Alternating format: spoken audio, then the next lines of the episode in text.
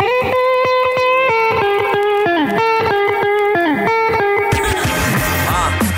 to the other's gang. Two sisters, both curious and strange. A likely duo and they witty from the brain. It's the magic hour, Mercedes and Jay. Hello, and welcome, boys and babes, to the Magic Hour podcast, a place where we navigate through life's peaks and valleys with all the vulnerability and shamelessness we can muster. With the help of world class guests from all walks of life, we uncover new truths and valuable tools for manifesting our highest potential. I'm your host, Mercedes Terrell, along with my partner in shine, Jade Bryce.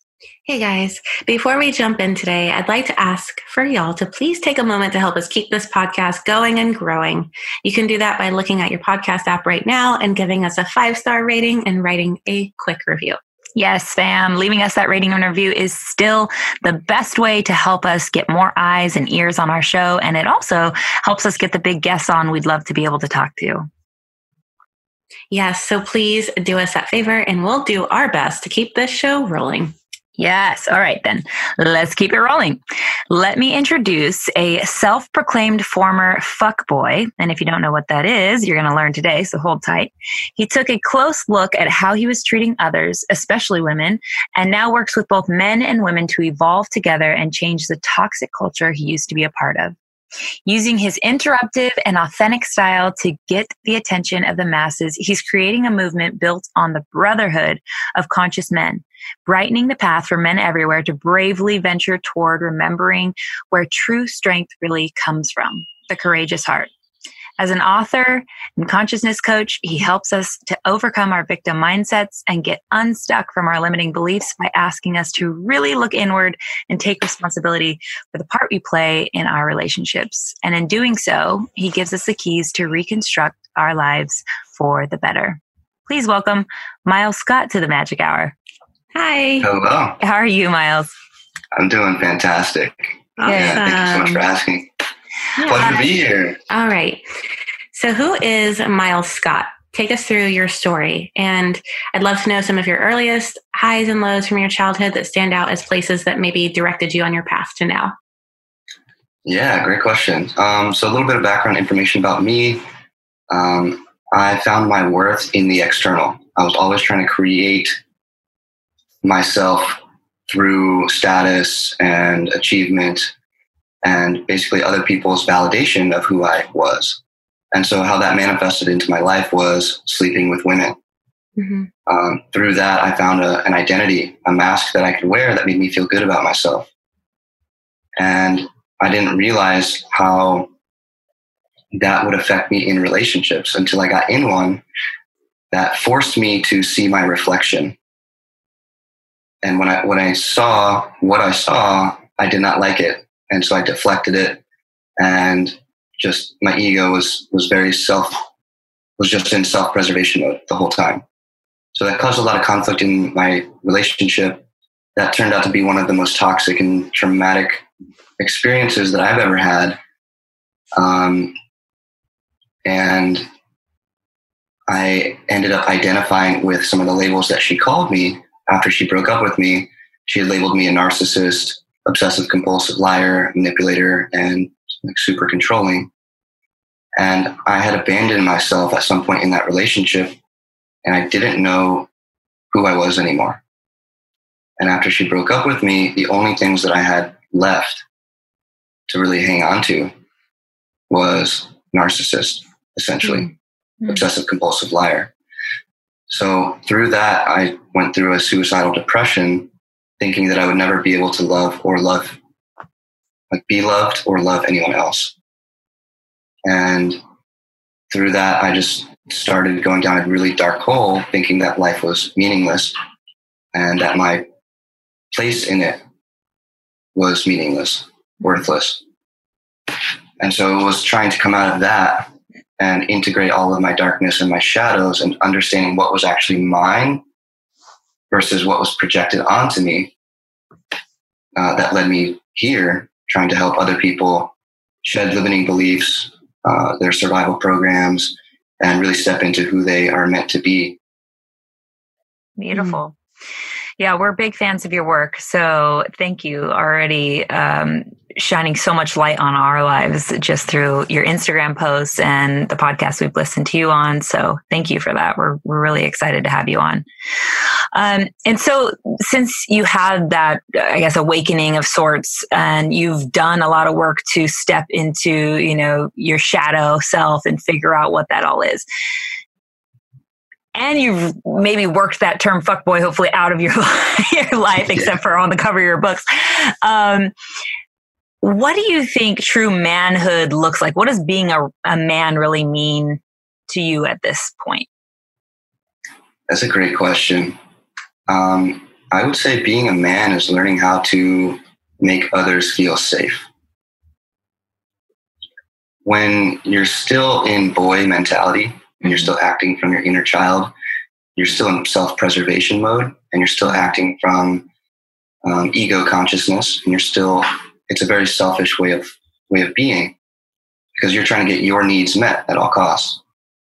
And so once you transition into manhood, from my perspective, it means that you're able to now serve other people. And by doing so, you make them feel safe. And right now, we have a very dominant masculine energy in our culture, in our society. And a lot of this is wounded masculine energy. And so, in order to heal the masculine energy, it needs to feel safe. And once the masculine energy feels stable, then the feminine energy can then feel safe to, to flourish and bloom within. Mm-hmm. So, I would say it's transitioning from boyhood to manhood by taking responsibility over your life. Mm-hmm. Um, making sure that your life is in order and therefore you can be a safe space for other people. And so when we're you, oh sorry, go ahead. I was just going to say when we're when we're talking about the definition of fuck boy, maybe you can give us a clear concise definition of what that is just because I think as popular as it is of a term, I don't think everyone knows what that is.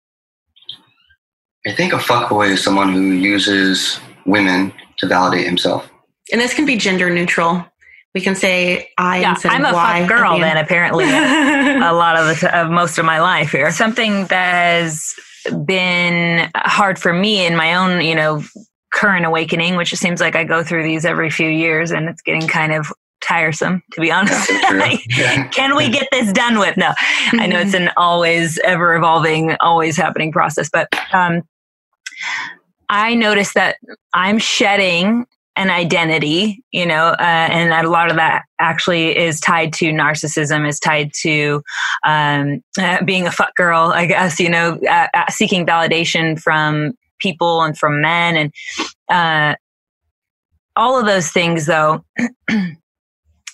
I'm noticing as I shed that identity and transition into something, whatever the new thing is for me, which is, uh, you know, I'm hoping healthier and better because there's a lot of pain coming with the shedding of this identity.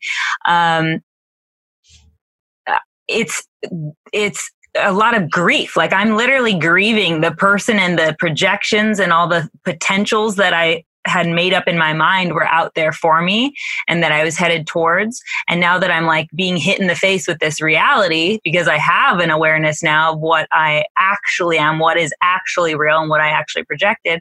And I'm surely haven't sorted through all of it yet, but as I'm doing that, there's such a grieving process. And I'm just wondering if you went through that as well, if that was what that looked like after your breakup.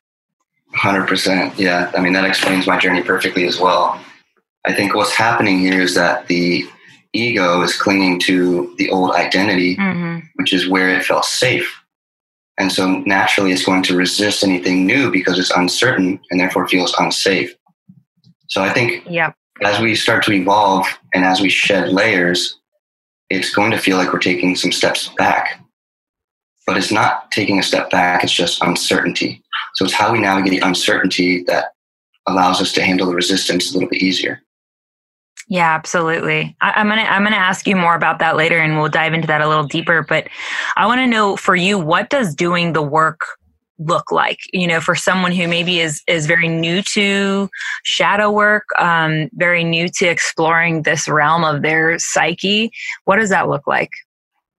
I would say at first, you know, on the epidermal layer, um, it's learning how to parent yourself, to reparent yourself It's learning how to take care of yourself and learning what that looks like. Mhm. We, a lot of us fall into these traps of instant gratification and we fail to recognize the harmful long term consequences of our actions. So, those constant distractions like Netflix, for example, if we do that every day, what's that going to look like 10 years from now? So, then it's taking inventory over where in your life that you're not making the most effective choices. Mm. Where are you not using your energy the most wisely? And from there, you start to make promises to yourself. So you say, I'm going to honor my commitment to do X, Y, and Z. And the best advice that I've gotten is incremental change is lasting change.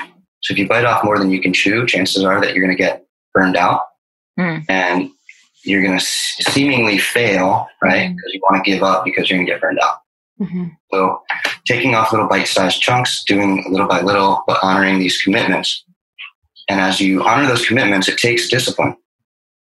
So staying disciplined towards what it means to take care of yourself and reparent yourself. From there, then you can start making your unconscious conscious. And this is where the work gets a little bit more difficult. Because as you mentioned before, as you start to make the unconscious conscious, this is what shadow work really means Mhm. You start to identify parts of yourself that you've neglected, avoided, thrown away, rejected. These are the parts of yourself that you deemed bad because they didn't earn you love and approval of other people.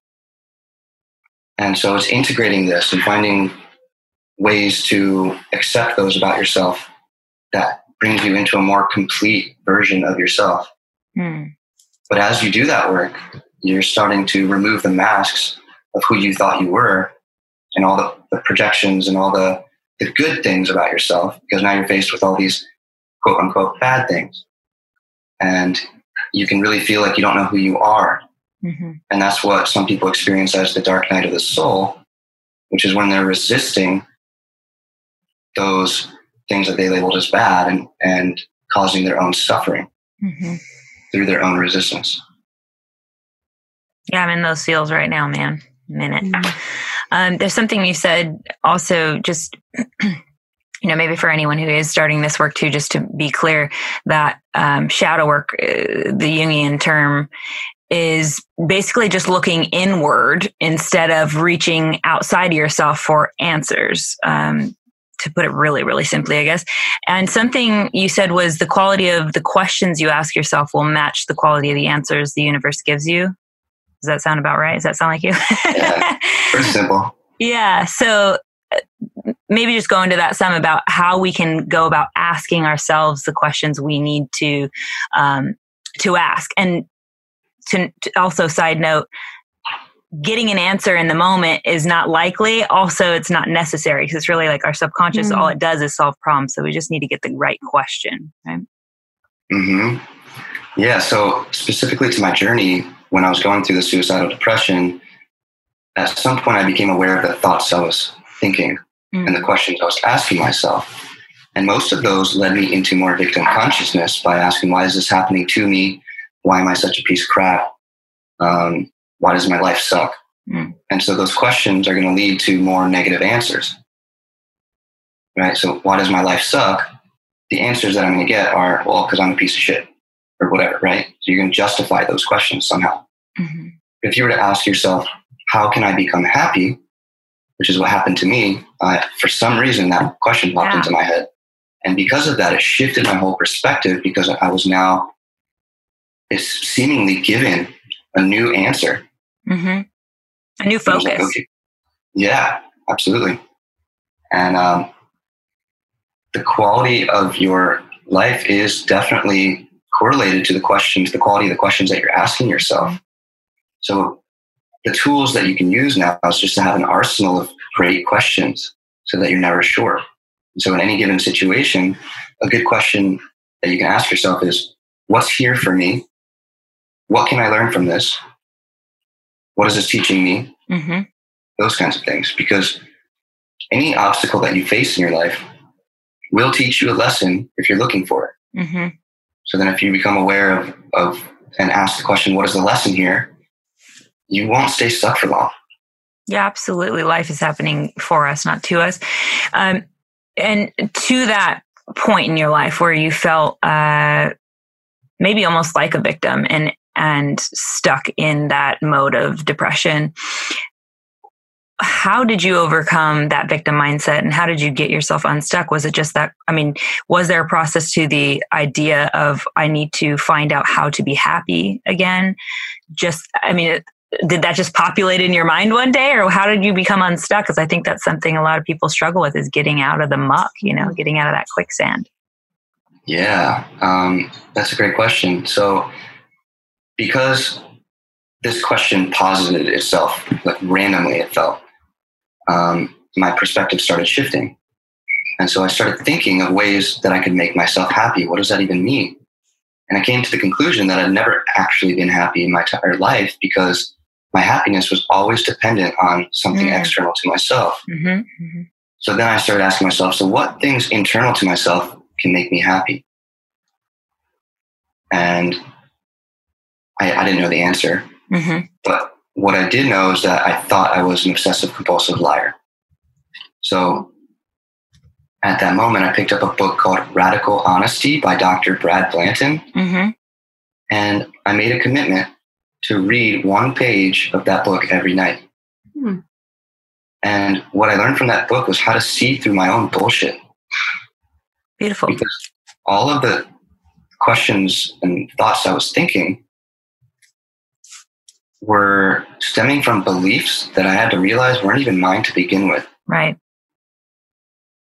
And all of the feelings that I had stemmed from interpretations that I was making based on these belief systems. And so, from those belief systems, those influence our interpretations, which cause our feelings, which then um, cause our thoughts. And so I had to realize that I was creating a reality through someone else's beliefs that I had adopted through social, cultural, and familial conditioning, through any of the trauma that I've been through. Mm-hmm.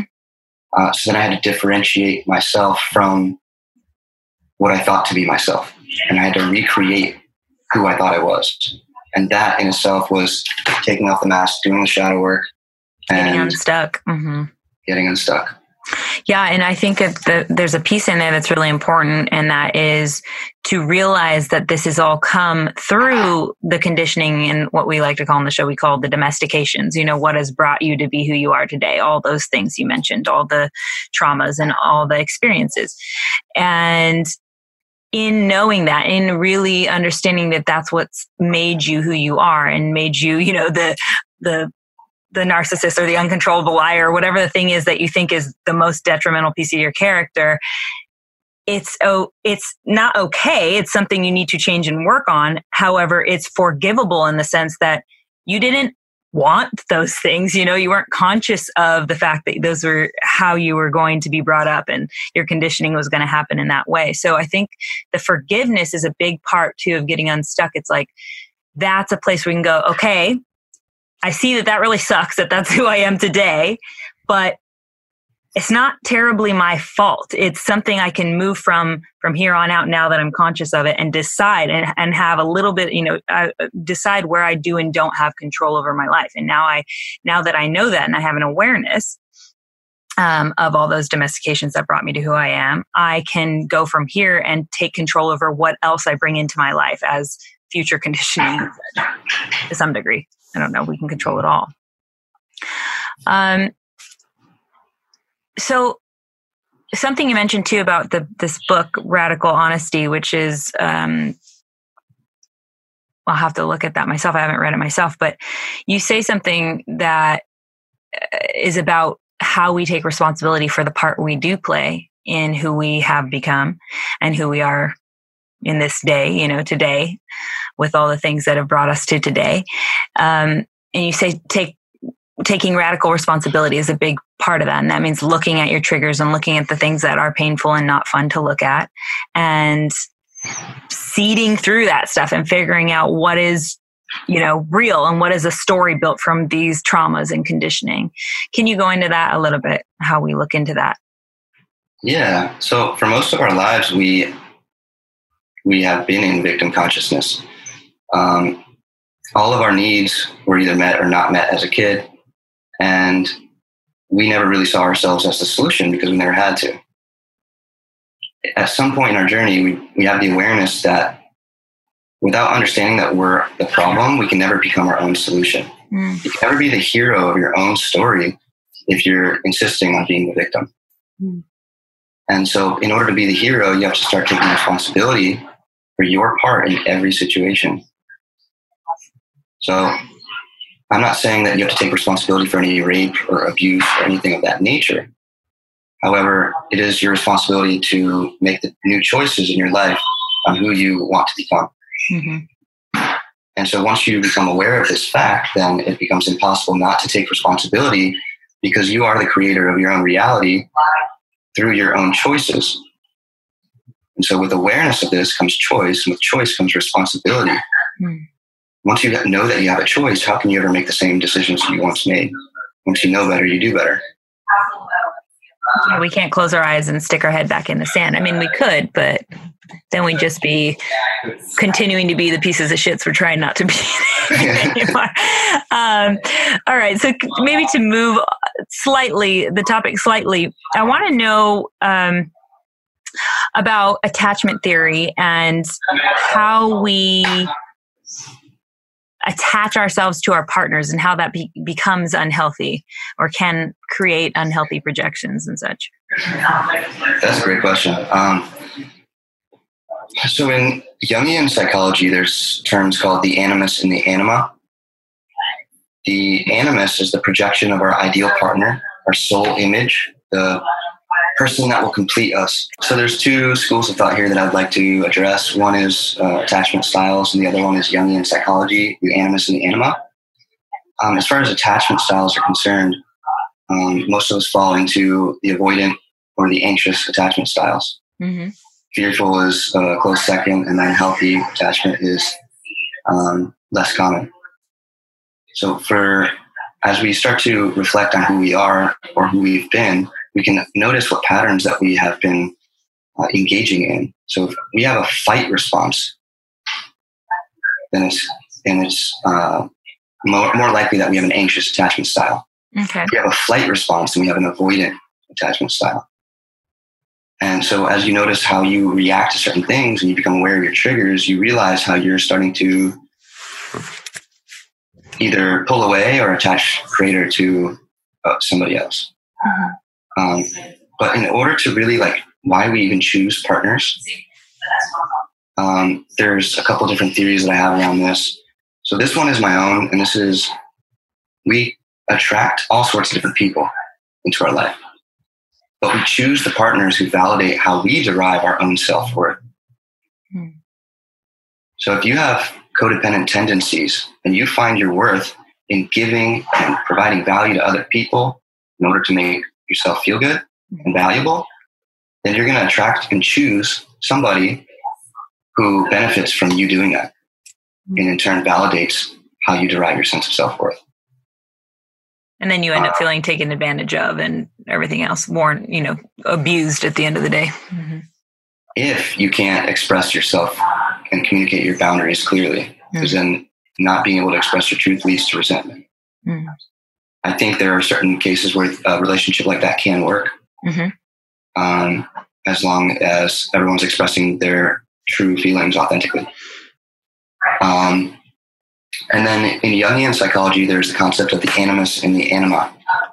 So for those with the core feminine energy, you're projecting your animus onto the masculine and your masculine people in your life, right?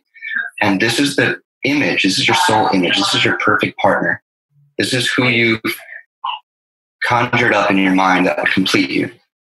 Perhaps has all the qualities that you desire for yourself that you don't yet have. Mm.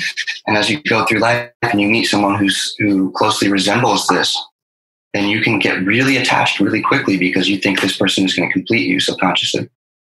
And so these are the projections of our the things that we're missing internally onto somebody else mm-hmm. and making them our savior. And then conversely, for those with the masculine core energy, they project the anima onto women or the, the feminine energy in order to find their harmony with their own inner feminine as well. But the thing about this is that most men and women, or masculine and feminine energies, have not yet cultivated that inner relationship with the opposite energy within. Mm. And it's especially detrimental on both sides. One for the women, because a lot of times they felt wounded by the masculine energy, um, feeling used or taken advantage of or um, degraded in certain ways. So that becomes uh, an issue in itself. And then for the man, they've never, for the most part, met their feminine energy, period. Mm. So on both sides, we need to meet our opposite energies and then start to harmonize them within so that we stop projecting this image onto other people. Because as we project this perfect partner onto other people, then we start becoming blindsided by, we overlook all of their flaws. Right. And then when it's time to let go, we can't because we think that they could complete us. Mm. And that's why letting go is so difficult because we're projecting who we want them to be onto them and disregarding who they actually are. Mm-hmm. Mm. So, when is it safe to say when someone does feel like they find someone who is a perfect, they're not a perfect person, but they're a perfect partner for them? Um, how how can what questions can they ask themselves so that they know that they're not projecting? I think it really stems from identifying what you're missing within. And in some cases, it's really hard to do that on a solo journey. Mm-hmm. And that's also why relationships are our greatest teachers because mm-hmm. you're constantly faced with your reflection mm-hmm. over and over and over again. So I would say, like, you don't have to wait to get into a relationship until you're healed, but you know, you do want to do some self reflection after the last relationship to learn what lessons you needed to learn and you're going to be constantly evolving and growing in every relationship that you go into. Mm-hmm. So there's really never like, we're never going to be completely perfect. And I think it's offering ourselves grace and compassion, knowing that we're just going to continue growing. And, you know, there's never a right or wrong time to enter a relationship because you're going to learn something from it. Yeah. Yeah. I think there's an important part of that of when you get out of a relationship, to take time to assess what happened there and what you know you need to change so that you're not just getting into a new relationship basically replacing your old partner with a exact you know duplicate of uh, the same situation so that you run the same pattern and sometimes almost think we swing to the other extreme. It looks on the surface level like this person we're getting into a new relationship with now is the complete opposite. So that convinces us that that will right. be you know, we think it's the complete opposite of the person we just broke up with. So we think that'll be the solution, but it ends up you're still running the same old patterns. Um, and also another point is uh, that I think is important is something that Teal Swan says, which is in order to heal relational trauma, it needs to be done in relationships. So to speak to your point, mm-hmm. Myles, about um, healing happens in relationships on purpose. Like humans are drawn to other humans on purpose, not just for the procreation part, but mm-hmm. I think our psyches need that type of social interaction in order to heal the traumas and you know progress and ascend into these amazing beings that we're here to we're here to mm-hmm. become um, I wanted to know though on the attachment thing. Is there any books you you read or recommend, or even on the anima and animus um, Jungian realm, is there something that you read that really helped you get to that idea, understand that idea? Um, for those who want to get deeper into that, I would just start your journey researching Carl Jung, finding all of his material. Some of the books that I read are very um, deep, like very heavy. Dense, dense, yeah. dense and heavy. It wouldn't be the best recommendation for everybody. Mm. And some of the concepts in there could really cause more harm than good if hmm. simply because a lot of the concepts in there um, can cripple belief systems. Hmm. And they're broad, right? And it feels like if you it can be seen as broad. I want to say, like when you think of of a theory um, that is kind of saying like it's almost saying like this is a new religion. Like I, think about Jungian psychology, and it's a it's a sense there's a religion to it, you know, and because it becomes a practice, something you need to do on a consistent basis to dig through all your shadow work, to you know do the dream psychology portion of it, and journal all your dreams. Like it becomes your whole life if you want it to. Uh, and we have a lot of Jungian psychologists on this show, so I, I, think maybe our familiar our, our, listeners might be familiar now with some of these terms, which is awesome. Uh, but to that, I wanted to say, Myles, thank you for being a bridge because I know that you have a lot of depth in your knowledge in the realm of psychology and healing in relationship and all these things we're talking about today. And you, I know, because I've listened to a lot of your work now and, and a lot of you, uh, a lot of what you've done as far as on podcasts and such.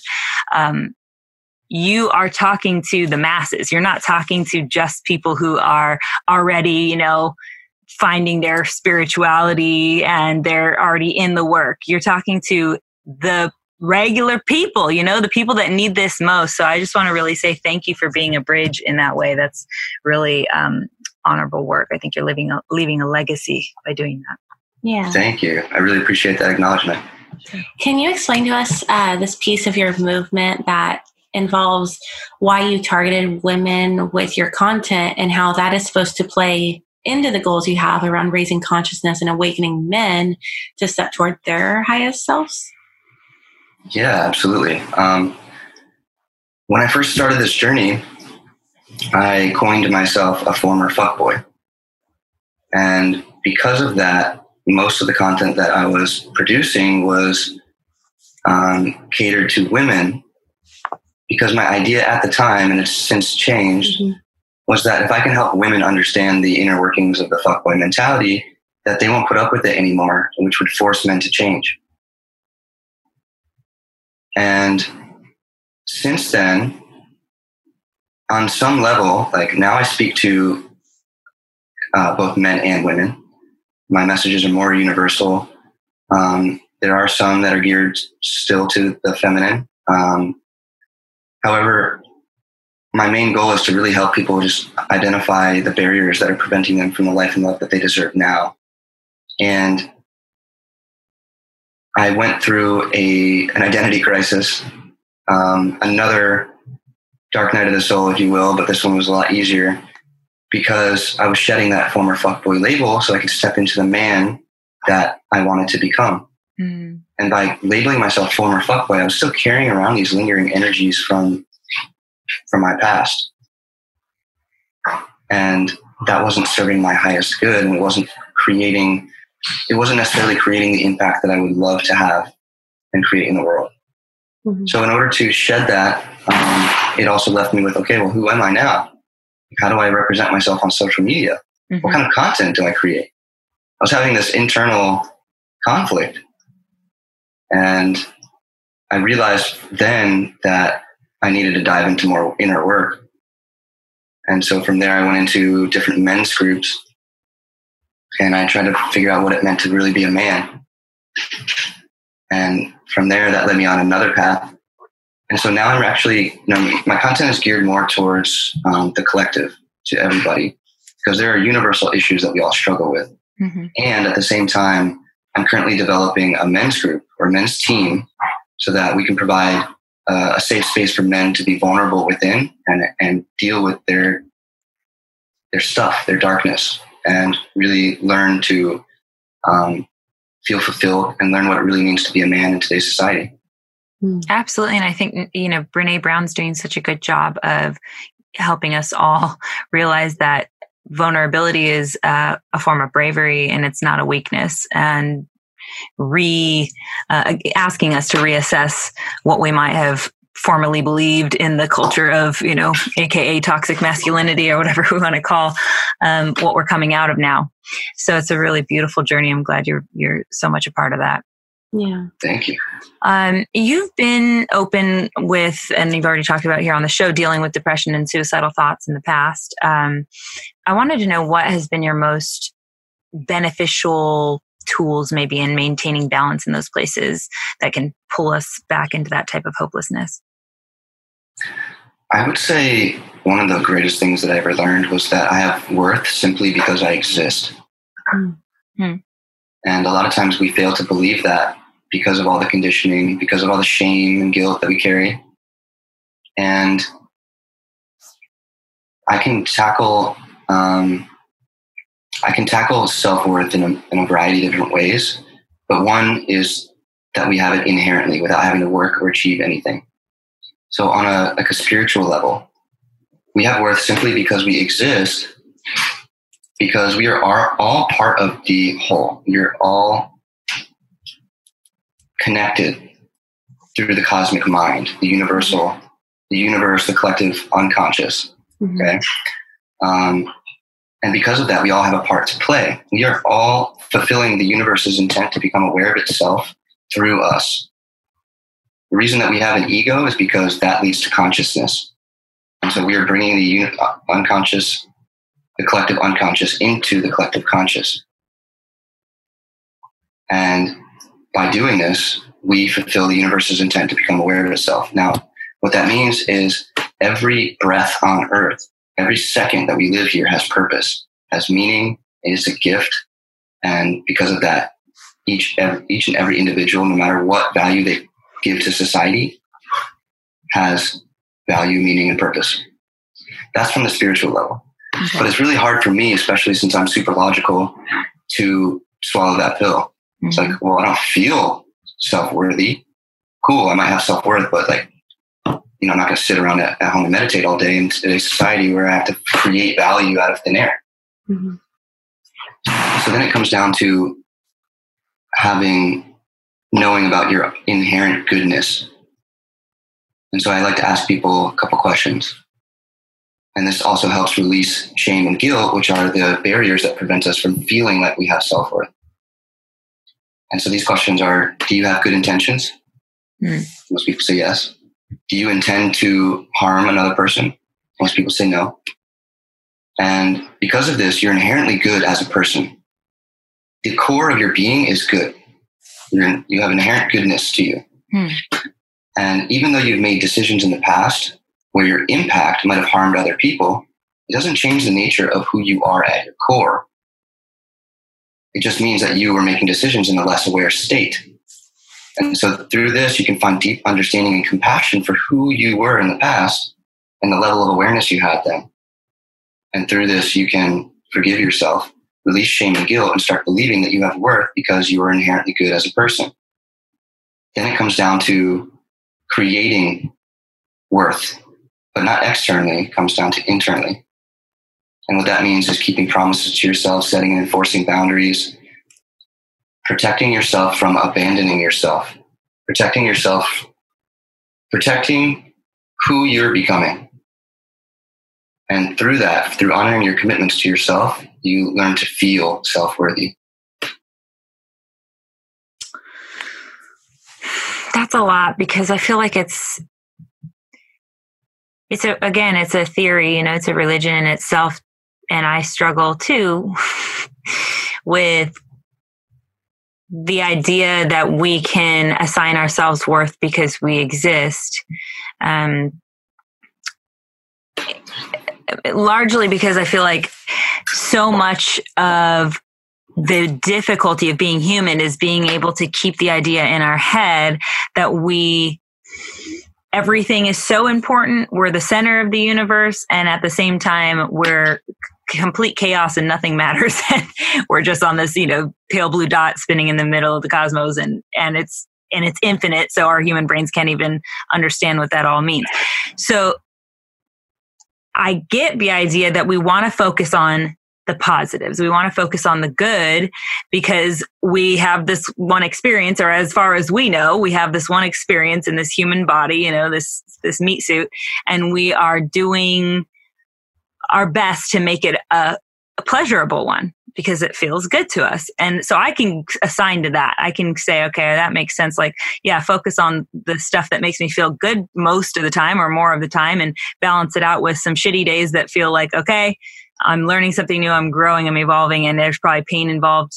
Hopefully one day I don't have to have pain be the only form of the only pathway for me to get to evolution. But um, so yeah, I struggle to stay in the gray when it, you know, like I struggle with those two opposing ideas the darkness and the light, the the black and the white, the all that.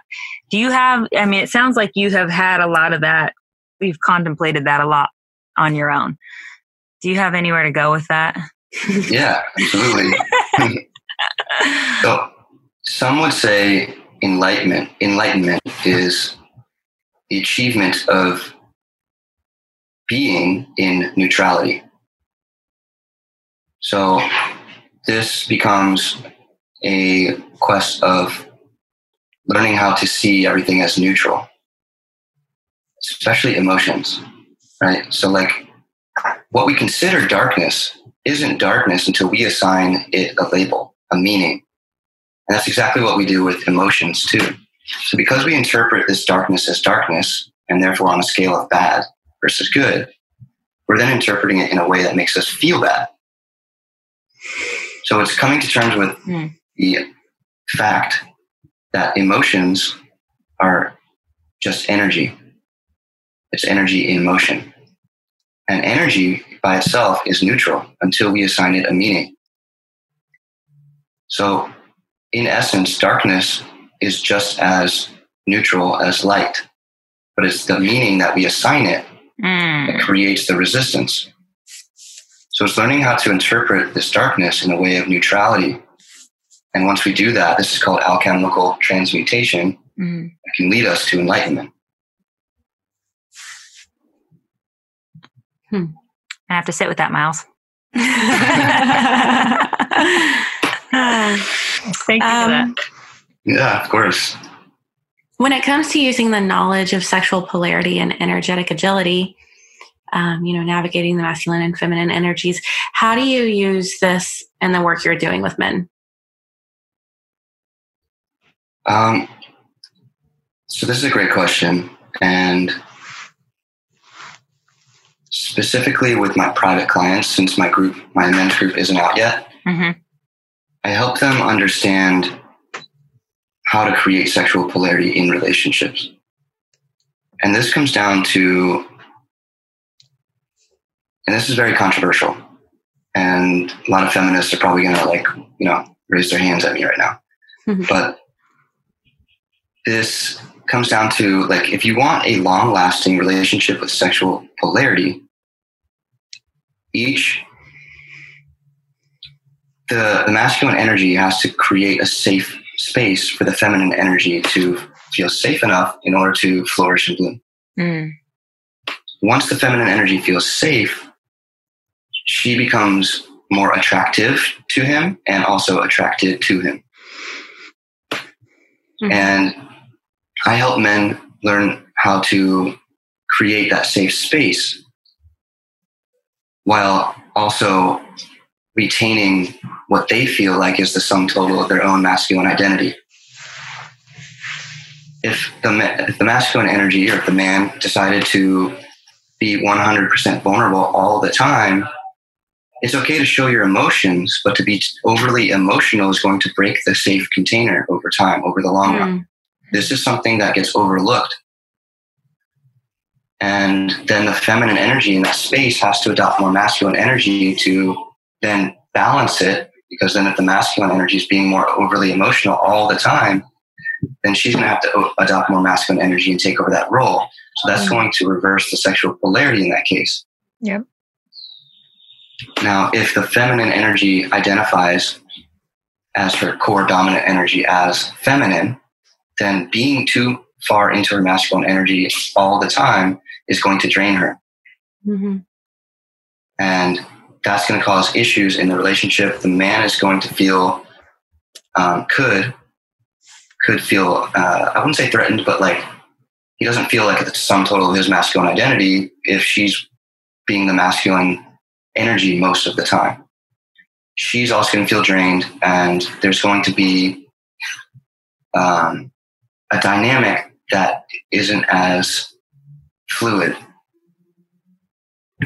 So I help men understand what it really means to, to create a safe environment and also how to retain, um, to keep the relationship fluid while expressing their vulnerabilities, being, you know, uh, expressing their emotions, being there and holding space for their partner, mm-hmm. while also like really retaining who they are as a man.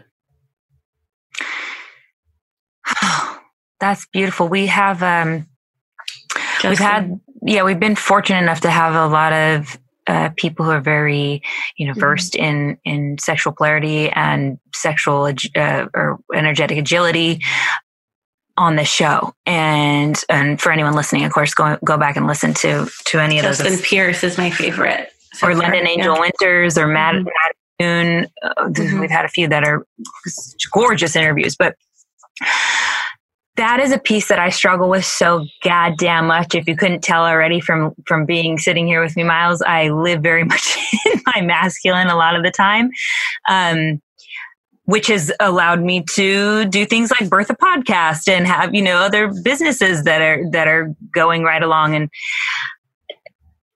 but it's also caused me a lot of strife in relationship, of course, because I am um, heterosexual. So the men that I want to be with, first of all, I attract men into my lives that are willing to play maybe the part of uh, more of the omega, you know, versus the, the alpha more of the time. And however, of course, because my core energy is feminine, um, or my primary energy is feminine, right? Um, I don't want to be playing the alpha all the time. I don't want to be in my masculine all the time. Uh, of course, and, and, you know, digging up the traumas and the, the, the stories from my childhood that have created this identity of mine that is very much um, living in the masculine, being this business-minded, logical person.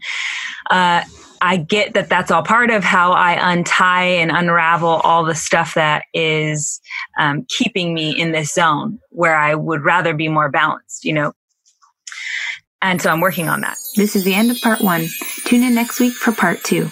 We'll see you there. It's the magic hour, Mercedes and Jay.